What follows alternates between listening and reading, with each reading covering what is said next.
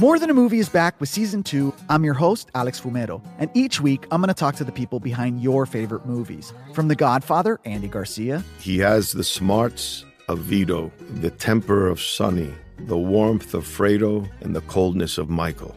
To the legend behind La Bamba, Lou Diamond Phillips. When I walked in, I didn't think I had a shot at Richie because John Stamos' picture was already up on the wall. Listen to More Than a Movie on the iHeartRadio app, Apple Podcasts, or wherever you get your podcasts. Hi, I'm Michael Rappaport. And I'm Kibi Rappaport. And together we're hosting Rappaport's, Reality, Podcast. We have a passion for reality TV, and we're inviting you into our living room. We're dissecting the drama and we're giving praise to the single greatest form of entertainment on television today. That is right. Reality TV is the greatest form of entertainment on television today. Listen to Rappaport's Reality with me, Kibi Rappaport. And me, Michael Rappaport, on the iHeartRadio app, Apple Podcast, or wherever you get your podcast.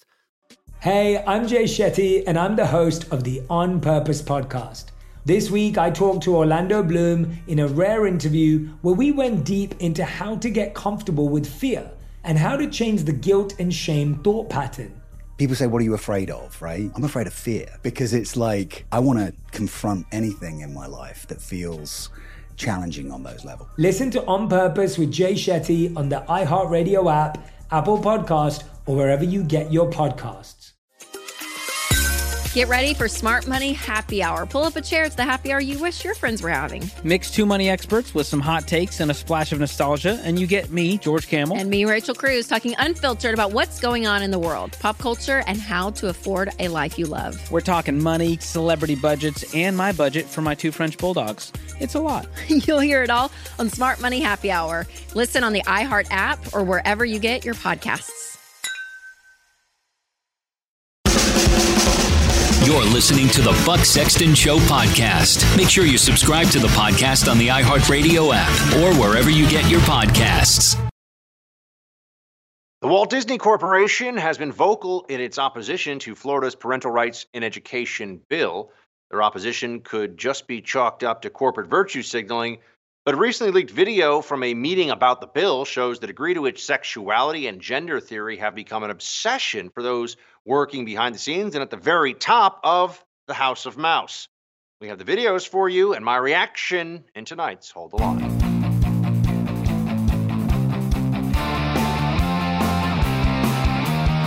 Welcome to Hold the Line. I'm Buck Sexton. They oppose the Parental Rights in Education bill. That much we know. They call it the Don't Say Gay bill. They had to come up with a new name for it because if people just read the bill, they might say, this doesn't seem extreme at all. But now we know this isn't just the company best known for creating timeless, classic, family friendly fare, whether it's Sleeping Beauty or Aladdin or you name it. Obviously, Mickey and Minnie Mouse. No, now this is a company where they don't just bend the knee to the wokeness, they are taking orders at the very top from woke corporate officers. Now, there are a bunch of videos that have come out, and hat tip to Christopher Rufo for finding and sharing them online. Videos from inside a Disney all hands meeting about the parental rights bill. And this is some of what you see here. Here's Disney corporate president Karey Burke, who has promised, quote, more queer leads in Disney stories. Watch.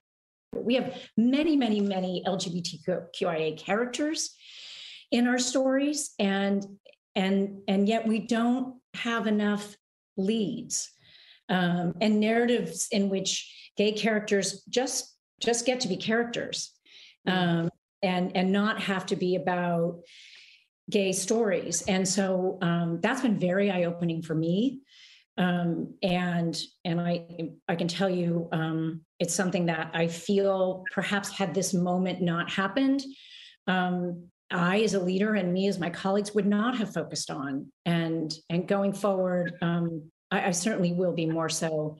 I know that we will be, and um, and I hope this is a moment where, shoot, um, the fifty percent of the tears. sorry, are coming. Um, uh, we don't we just don't allow each other to go backwards here you have the chief the president of content entertainment at disney a massive and storied American company that's created some of the most beloved programming, particularly for families and children of all time, saying, you know, it's really time to have more LGBTQIA lead roles as part of, let's be honest here, a political agenda. To push these ideas, to push ideas of transgenderism, for example, on kids, because that's what this is really about. Worth noting that Burke claimed in the video as well that she is the mother of one transgender child and one pansexual child, which I'm sure was a, a term that got a lot of Googling today. Pansexual? What the heck is that? 99.9% of Americans thought. But remember, Disney thinks that this is completely normal. In fact, this should be celebrated, that pansexuality is something your child should know about and perhaps consider down the line as they become adults for their own possible gender identity uh, or their, their gender preference in seeking a partner or, or whatever. And then there was this executive producer, Latoya Raveneau, saying her team has implemented a quote, gay agenda and is regularly, quote, adding queerness to children's programming. Watch. The showrunners were super welcoming. Meredith Roberts and like the, the our leadership over there has been so welcoming to like my like not at all secret gay agenda. And so like I I feel like I felt like it was I mean like maybe it was that way in the past, but I guess like something must have happened in the last like like they're turning it around, they're going hard, and then all that like momentum that I felt like that sense of I don't have to be afraid to like let's have these two characters kiss. Let's in the background this like I was just wherever I could, just basically adding queerness to like the if you see anything queer in the show, I'm proud of them. But like I, I just was like, no one would stop me and no one was trying to stop me. Huh. So this is the Walt Disney Corporation, and they, as you see here, are having this meeting because it's not that they really think that you can't say gay as a result of the law in Florida. That's just the that's the propaganda talking point. That's just what they say to justify the hysteria, to mobilize people, to turn people against this, and to create the perception that if you support this bill, which, by the way, 52% of Democrats, let me repeat, of Democrats in the state of Florida support the parental rights and education bill, and huge majorities of Republicans do. So here we have a moment where you'd say, wait a second, this isn't just about the uh, the lie of the "Don't Say Gay" bill. There really is an agenda, and Disney is pushing this agenda in every way that it can. That your children should be exposed to very complicated and often politically divisive gender theory, things like pansexuality, cisgender, heteronormativity, etc. All these concepts should be things that little kids, we're not talking about adults here, folks, little children should be seeing in their programming. Brainwash them, get them while they're young, it seems, is the Disney mantra about this. Here's Disney production coordinator Allen Martsch saying his team is committed to, uh, quote, exploring queer stories, and he's created a tracker to make sure there are enough gender non-conforming characters. I've had the privilege of working with the Moon Girl team for the last two years, and they've been really open to exploring queer stories. And part of I'm on the production side. Uh, part of uh, the work that I feel like I can put in is um, making sure that we take place in modern day New York. So making sure that that's like an accurate reflection of New York. So I put together like a tracker of our background characters to make sure that we have like a, the full breadth of expression, especially with like trans characters. You can't see if someone is trans. There's not one way to look trans. And so kind of the only way to have these like canonical trans characters, canonical asexual characters, canonical bisexual characters is to give them stories where they can like be their whole selves? I mean, there's so much going on here. Um, but let's just go back to this for a second. You know how they used to start out, ladies and gentlemen, boys and girls in theme parks? You know, they'd have people in Mickey Mouse costumes, you know, announcing this.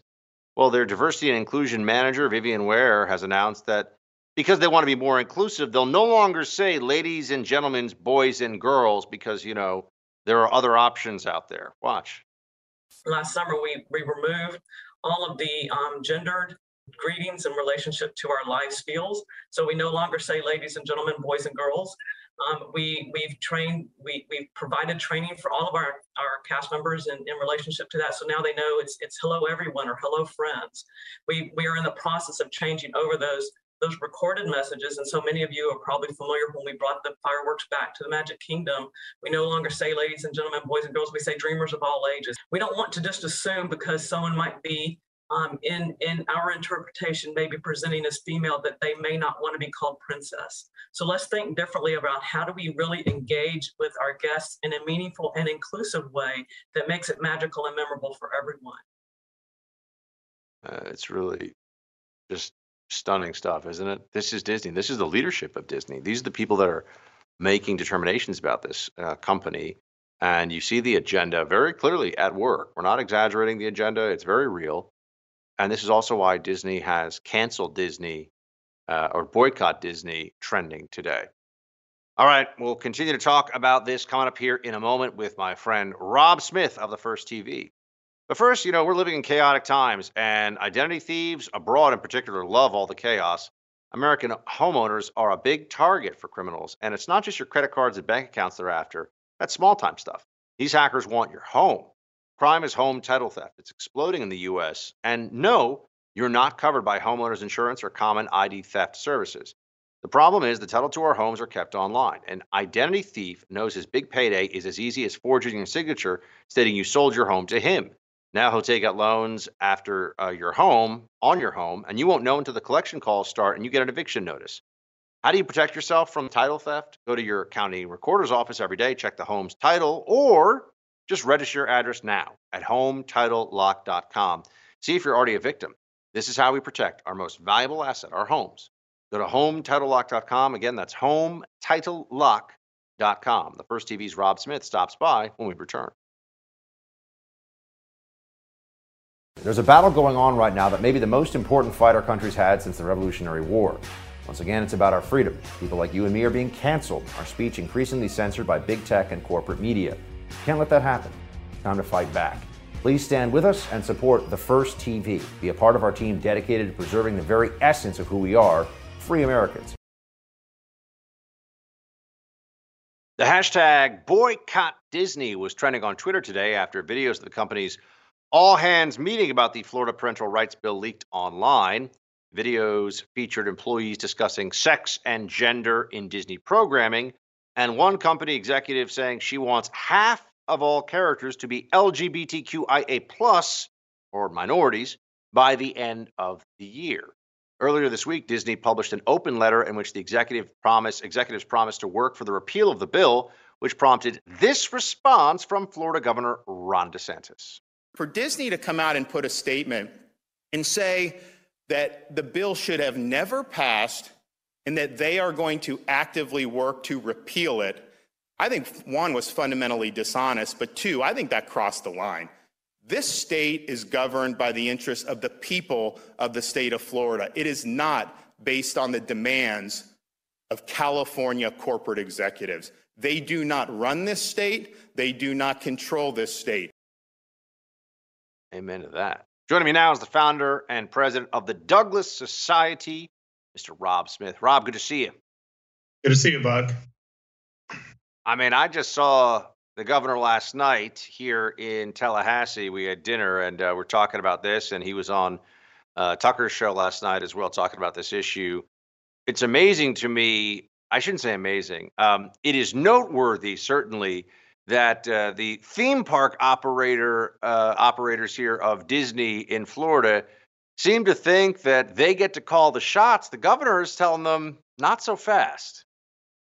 Yeah, and you know, look, good for Governor DeSantis for standing up to these woke corporations. You know, we have this conversation a lot about these corporations, and at some point they're going to have to realize that the woke Twitter mob doesn't represent the vast majority of the American public. And when it comes to the parental rights and education law, there's this really interesting poll that um 57%, and this is of registered Democrats, in Florida actually agree with this law. So when they're open and honest with people about exactly what this law says, most sane people, whether they are you know heterosexual or, or sane gays and lesbians, if there's a few of them left, um, agree with what this law is saying. So I think what we should be asking ourselves is why are all of these alphabet soup activists, some of which who have obviously infiltrated the uh, executive board and a lot of the creative people at Disney, why are they so obsessed with the idea of inserting the far left alphabet ideology into programming that is geared for children. Why is the left so obsessed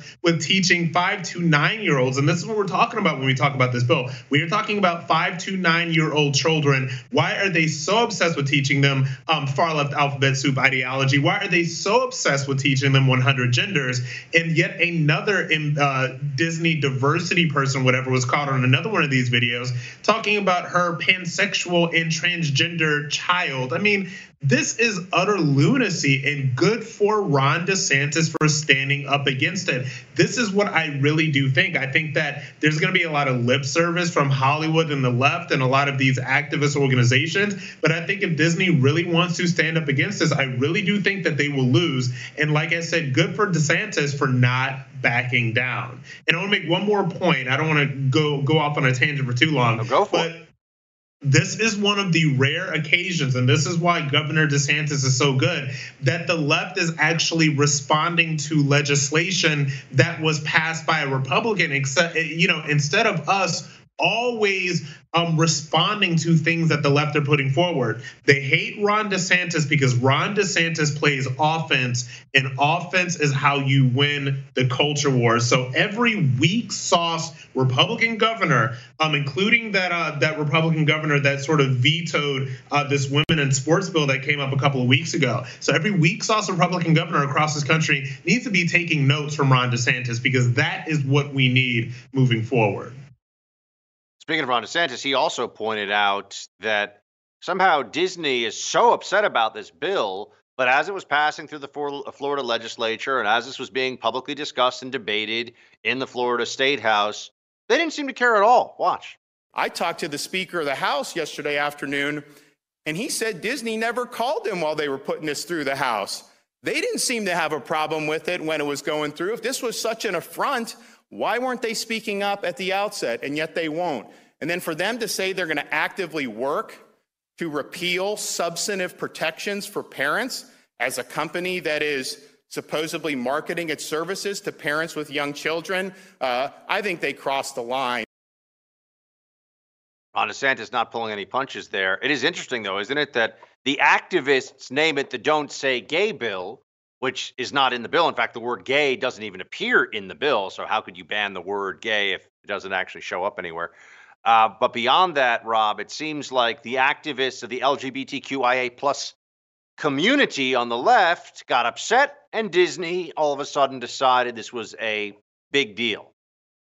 Well, here's the thing: the reason that you know there was no issues with this while it was going up to the legislature is because the left had, and their activists on the left hadn't had the chance to sort of, um, you know, pervert what the bill was and to kind of brand it as something so that they can launder this stuff through the mainstream media. What happened was that, you know, like you said, gay is not in the bill, and we've been talking about this for the past couple of weeks.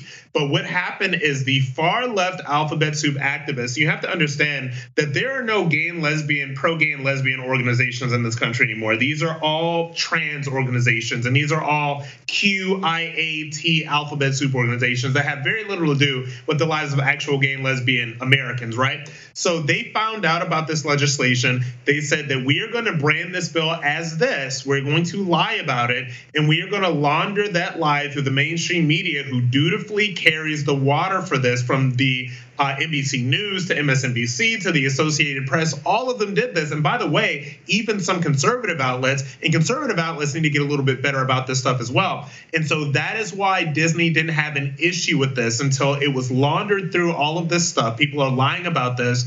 And then, of course, the far left woke Twitter mob and all of their, you know, alphabet soup woke execs decided to say, oh, this is the next battle. And what you have to understand is that this is all about, and, and Tucker made a really really good point about this. Um, last night. I was surprised that you brought this up because the Human Rights Campaign and all these organizations is generally only something that you know gays and lesbians in this country really pay any attention to is that these are not gay and lesbian organizations anymore. They are now pro-trans organizations and they need something to keep the gravy train rolling. They need for people in this country to continue to be more and more oppressed so that they can launder their donations through the democrat party which is exactly what is going on right now. It is all fake it is all ginned up um, sort of outrage, and people shouldn't fall for it. And Ron DeSantis should continue to stand up for it because if he does not back down from this, I believe that he will win. By the way, DeSantis also called out Disney's hypocrisy, comparing their response here to the issue of Uyghur slave labor in China. Watch this one. People ask me, you know, kind of about, you know, their posture on the bill. I said, you know what? If we would have put in the bill that you were not allowed to have curriculum that discussed the oppression of the Uyghurs in China, Disney would have endorsed that in a second. And that's the hypocrisy of this. And, um, you know, we're going to make sure we're fighting back when people are threatening our parents and threatening our kids. Real quick, uh, real, real quick, Rob, what do you think? Um, again, I think he's absolutely right. I know this is sounding a lot like the Governor DeSantis fan club coming from one mm-hmm. one end right here, but I'm telling you, he plays offense and we need people to play offense because let me tell you something. These people the, the left is losing right now okay? So all of they have are these petty culture war issues because their guy in the white house is screwing things up in some very fundamental fundamental and very easily recognizable ways to average americans. So all they have are these silly little culture war things but ron desantis plays offense. He makes it about his citizens. He makes it about the parents. And disney is just really being put in a bad place. And these far left uh, alphabet soup activists, they're really choosing the hill that they want to die on is teaching comprehensive sex education, alphabet soup insanity, um, and 100 gender trans radical nonsense to pre-K through third graders. It's absurd. Rob, always illuminating. Thanks for being with us. Thanks, Buck. U.S. Border Patrol is warning that the country is on track to pass 1 million migrant encounters for the first half of this year, a clear sign the Biden administration has been ineffective, to say the least, in stemming the tide at our southern border. Center for Immigration Studies Executive Director Mark Krikorian joins us next for an update on the ongoing border crisis. But first, I want to talk to you about protecting your online data. A lot of companies promise your privacy is guaranteed, but we know that's not true. That's why you need a new privacy and cybersecurity application tool called Sekur. It's spelled S E K U R. Sekur is using proprietary encryption and offering secure instant messaging and email. With Sekur, all of your communications based on servers and data centers hosted in Switzerland without using any of the big tech platforms. Privacy is a big issue. Without real security, people can read your emails, messages, even your bank information. Sekur will never mine your data, never ask for your phone number. You can send emails to your doctor, banker, lawyer, anyone else with total confidence you're not being spied on by your internet provider or big tech. Sekur is your solution to stop the constant theft of your digital identity. It costs only $5 for the messenger, only $10 for the messenger and email combination package. Go to sekur.com and take back your privacy today. That's S E K U R.com. Use promo code BUCK for 25% off. We'll be right back with more. Hold the line.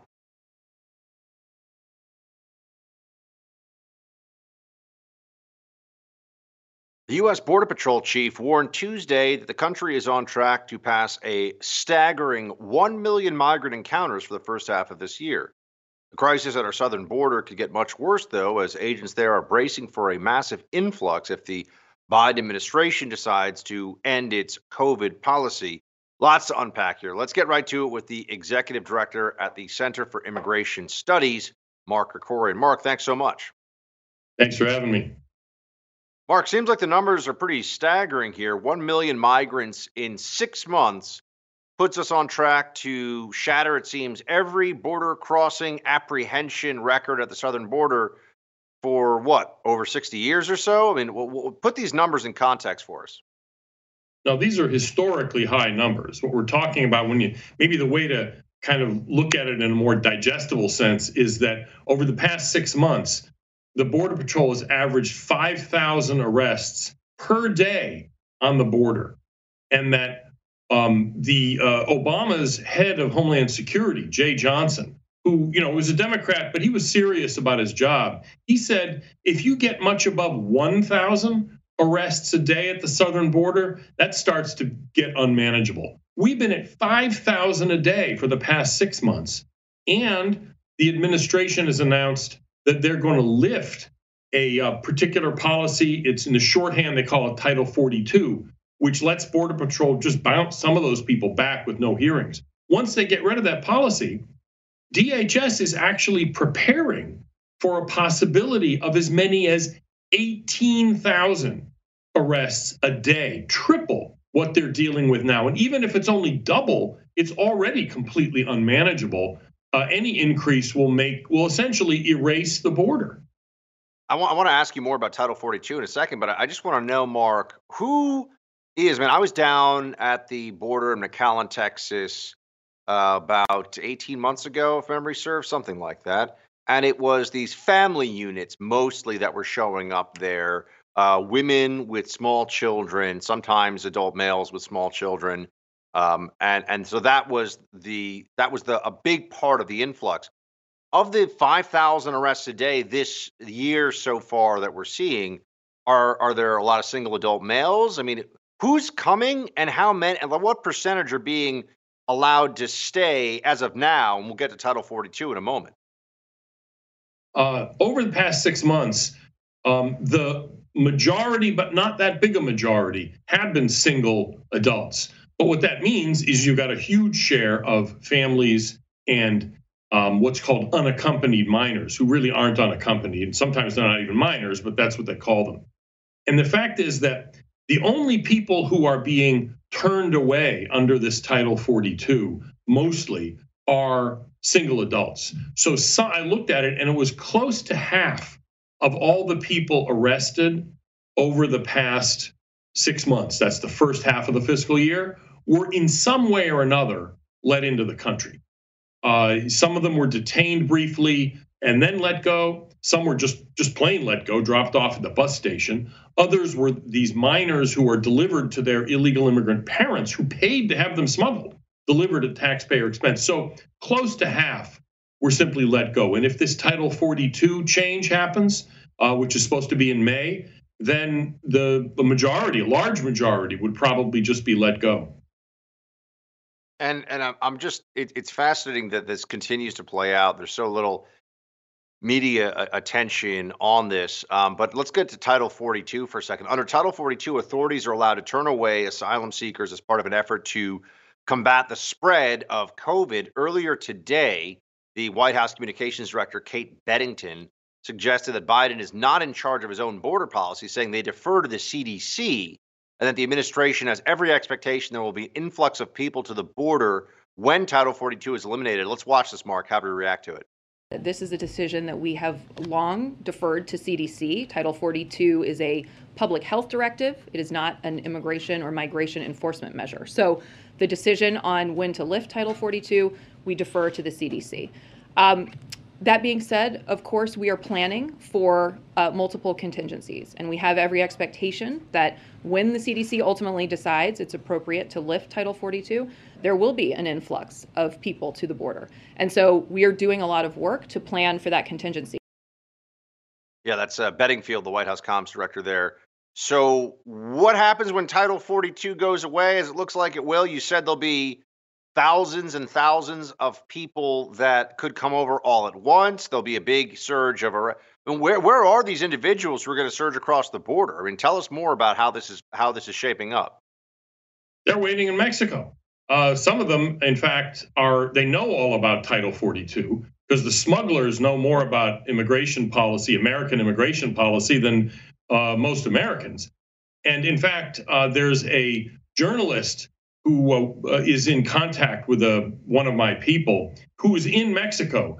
And he says every time he t- says that he's a journalist and is interested in immigration issues, whatever, he gets mobbed by people, you know, from Central America, Africa, the Middle East, whatever, mobbed by people who are waiting there for Title 42 to end. And they're like pressing him for information. You know, when's it going to end? When's it going to end? I guarantee you that by the time people see this program, everyone in Mexico who's interested in sneaking across our border is already knows the date uh, of when Title 42 will end, which is May 23rd, supposedly. And I don't believe for a minute that the White House is just deferring to CDC. I mean, if you believe that, I have swampland to sell you because they're ending it on May 23rd, but that's almost the same time as a new asylum rule goes into effect, which will, in, in essence, allow the uh, Homeland Security to just rubber stamp every uh, supposed asylum seeker on the spot right at the border, meaning there Wait, so be tell us more about that. That's really that's really noteworthy, Mark. I haven't heard about that. Haven't seen it reported. A new asylum policy goes into effect. Uh, tell us uh, what a this new- is called, how this will work. it's a new asylum rule, which frankly may be, uh, I guarantee you it's going to be challenged in the courts and it may get held up. But instead of having to go to an immigration judge, this rule would let the bureaucrats in Homeland Security just interview you at the border and give you asylum right there without um, the government, you know, any other part of the government presenting counter countering information. So what that means is, and I guarantee this is the whole point, is to dramatically increase the percentage of people getting asylum and to speed it up so they get it right there. My point is, if you have these people crossing and you let them go, but before you let them go, you give them asylum, they're not illegal aliens anymore. This is the way they're solving the problem by defining away illegal immigration rather than actually protecting the border. Um, with the surge in migrant encounters comes an influx of illegal drugs coming over the border as well. Take a look at these pictures, Mark. Last week, CBP officers in Arizona found over 130,000 tablets of fentanyl hidden inside a crock pot. Uh, fentanyl overdose deaths in the U.S. hit an all time high last year. I mean, the border is porous not just from an illegal immigration perspective, but also from drug smuggling, isn't it? Yeah, and those are related because remember, the Border Patrol's job is to stop anything from coming over between those legal ports of entry. Well, under this administration, the Border Patrol has been turned into kind of like Walmart greeters, where illegal immigrants are coming over. There's a big group. All the Border Patrol agents on the line have to be taken off to process these people. Well, then there's nobody patrolling the border. And guess what? That's when the cartels move their drugs across, move people that don't want to turn themselves in, whether they're terrorists or criminals or who knows what. Uh, so the point is, these are intimately related. If the Border Patrol wasn't playing, wasn't on diaper duty with all these illegal immigrants, it would actually be able to patrol the border. Nothing would be perfect, but they do a much better job of stopping this fentanyl and everything else from coming over the border. And just so I'm clear, Mark, real quick, I mean, without a change in policy and, and effectively in the enforcement of the law, even if you had sent down, even if we send down a lot of National Guard, which Biden's not going to do, it would help a little bit with the problem you just addressed about patrolling the border when it comes to crime, uh, you know, to uh, the influx rather of, of drugs. But it wouldn't do anything for the people who are apprehended, right? Because they're just surrendering themselves. Yeah, it wouldn't actually help much. I've talked to Border Patrol guys on the border, and they can't arrest anybody really. And even if, you know, what they do is they basically, their eyes and ears, they have binoculars and phones and what have you.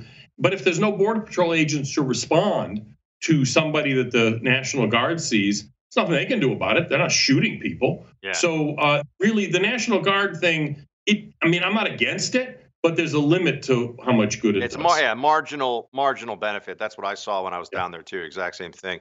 Mark, it's going to be interesting in the months ahead. Appreciate you joining us. We'll talk to you soon. Thank you.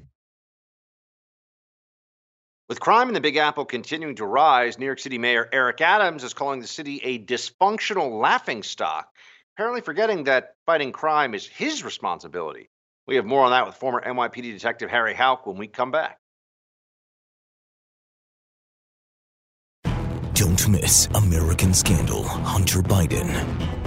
A new First TV exclusive special hosted by Buck Sexton. Available right now only on the First TV app.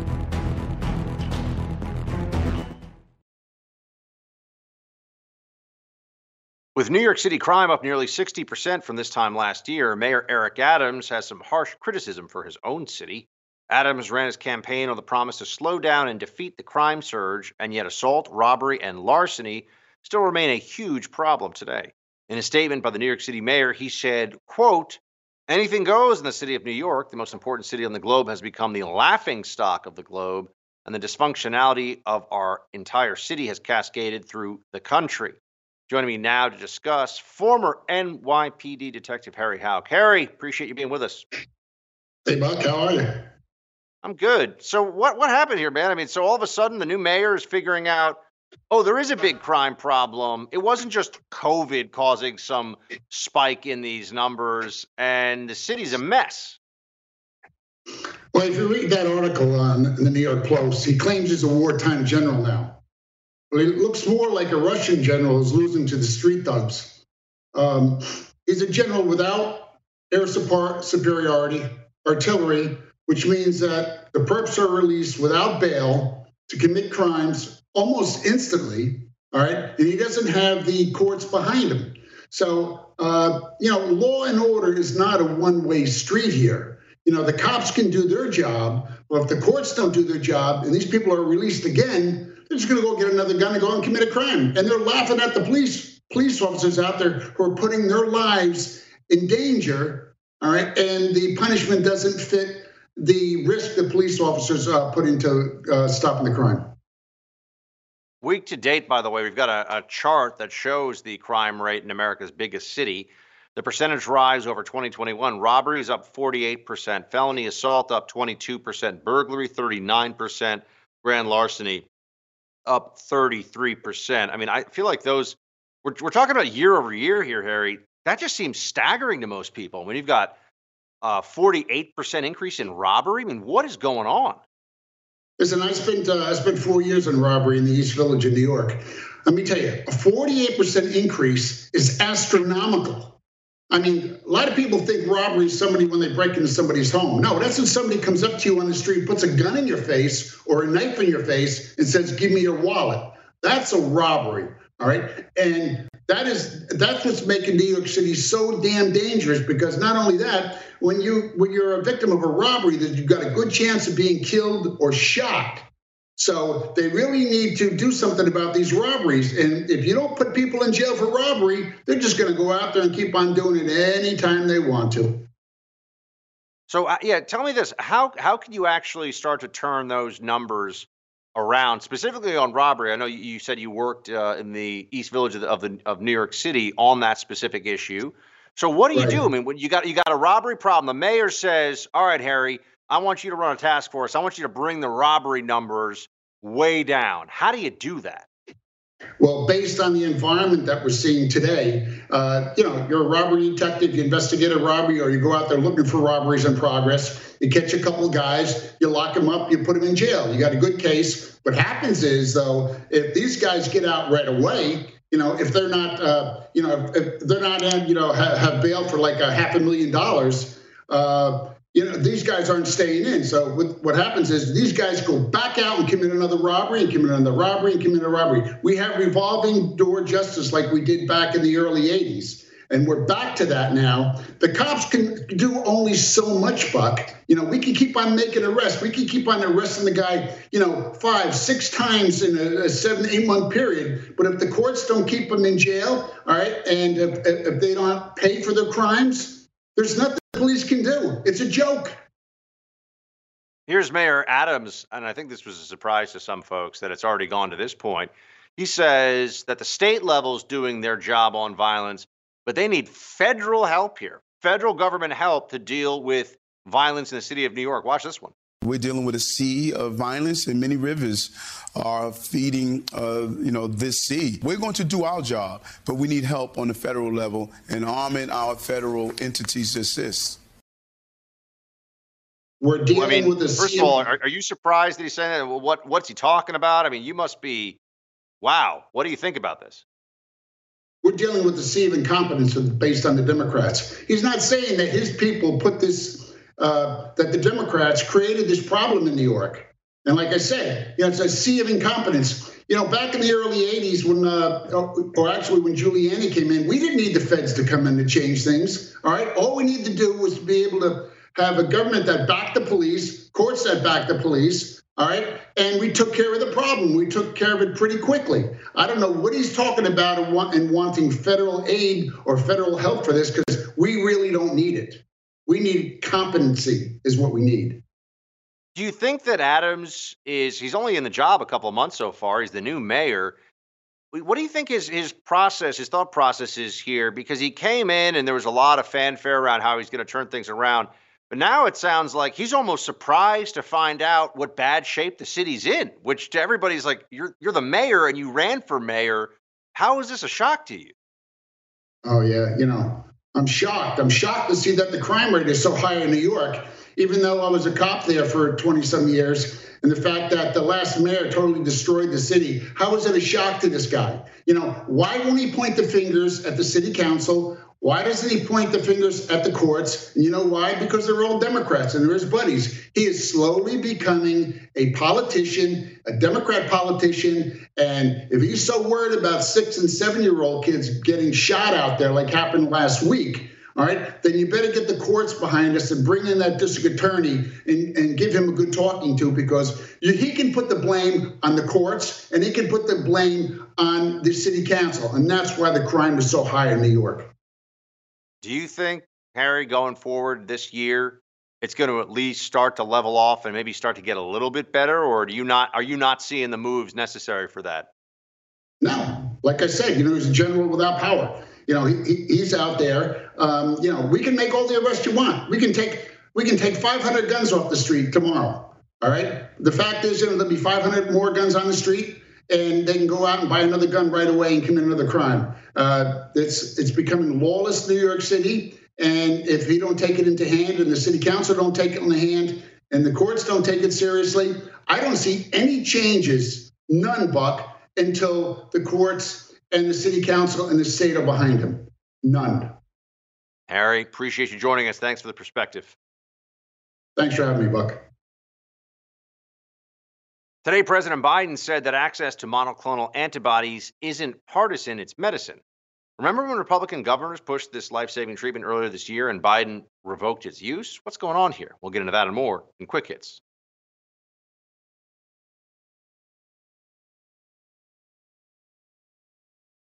Dr. Fauci is out of hiding and coming in hot with BS like Americans must be prepared for another round of restrictions. Oh, he also said there's no doubt COVID lo- lockdowns worked. Uh, yeah, there's tons of doubt actually. They didn't work. Totally false, but we'll get into all this in quick hits. Look, I told you, little tyrant Fauci isn't done with you, and I wasn't kidding. He's now emerging again with the same broken bullcrap ideas. And you see that there's COVID cases. There's this new BA2 variant of Omicron, and cases are rising. Fauci's out there saying Americans need to be prepared for another round of COVID restrictions. Watch. We need to be prepared for the possibility that we would have another variant that would come along. And if things change and we do get a variant that does give us an uptick in cases and hospitalization, we should be prepared and flexible enough to pivot towards going back at least temporarily to a more rigid type of restriction, such as requiring masks indoor. Rigid restrictions like masks indoors, which have never worked. They never work. This guy is a lunatic. What's he going to say? His entire career came down to this one big challenge and he failed miserably? That he's the worst public health bureaucrat in the history of possibly the world? Not going to say that. No. Instead, he's going to say, do more of what I've already told you, even though it didn't work, because I said so. Fauci also said this that there's no doubt that COVID lockdowns worked. Watch this one. Do you think two years on that they were worth it or were they too severe? You know, I don't think we're ever going to be able to determine what the right balance is. I think the restrictions, if you want to use that word, which I tend to shy away from, lockdown, there's certainly prevented a lot of infections prevented a lot of hospitalizations and prevented a lot of deaths. There's no doubt about that. No doubt. No, there's actually tons of doubt because people have done real studies of this, looked at the data, and there has been no discernible benefit really whatsoever from the lockdowns. They were never even full on lockdowns, they were partial lockdowns. A lot of people were considered essential workers, continued to go about their day to day lives and still contract the virus, bring it home to their families. Look at the numbers of infections of seniors, including in nursing homes. Look at all these different things. And to believe that lockdowns work is to live in a fantasy land. And that is what Dr. Anthony Fauci wants you to continue to do. Or you can accept, you can see the reality here, which is that the Fauciites were wrong all along about everything and that they have been absolutely unwilling to be held accountable for those failures. And now they want to do more. They're not done. They want you to suffer more. Mask up, peasant, even though the masks didn't work. And then there's the big lies that are being told by the Democrat aligned corporate media. And they, well, they lied before about Hunter Biden's laptop. And here's uh, what the reality is right now. The Washington Post, this is their headline. Here's how the Post analyzed Hunter Biden's laptop. Two experts confirm the veracity of thousands of emails, but say a thorough examination was stymied by missing data. Yeah, this is another way of slow walking toward reality here with the laptop was real. Everything on it. Now they're saying, oh, we can only tell some of it's real. All this stuff on there is real. Okay. There's no reason to believe otherwise. They have Hunter Biden's laptop, and there's real corruption there. Hunter is under serious federal criminal investigation right now. And there are some people who say he could even face criminal charges. It looks like he may have engaged in tax evasion, money laundering, failure to uh, to register as a foreign agent. These were all remember that last crime too. Doesn't sound like a big deal. It's a big deal under Trump. They went after anybody in Trump's orbit for FARA violations, Foreign Agent Registration Act. So, will Hunter Biden's son be treated to a different standard of justice? I think we all know the answer to that. Joe Biden says access to monoclonal antibodies isn't partisan; it's medicine. Watch this one. The monoclonal antibody. Take monoclonal antibodies, for example.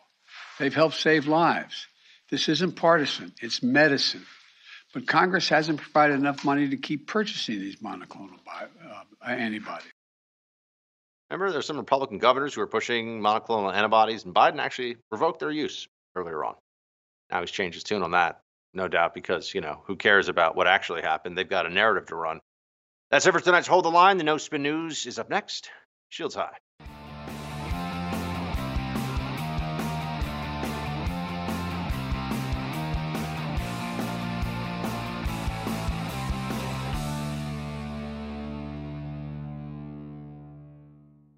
There's a battle going on right now that may be the most important fight our country's had since the Revolutionary War.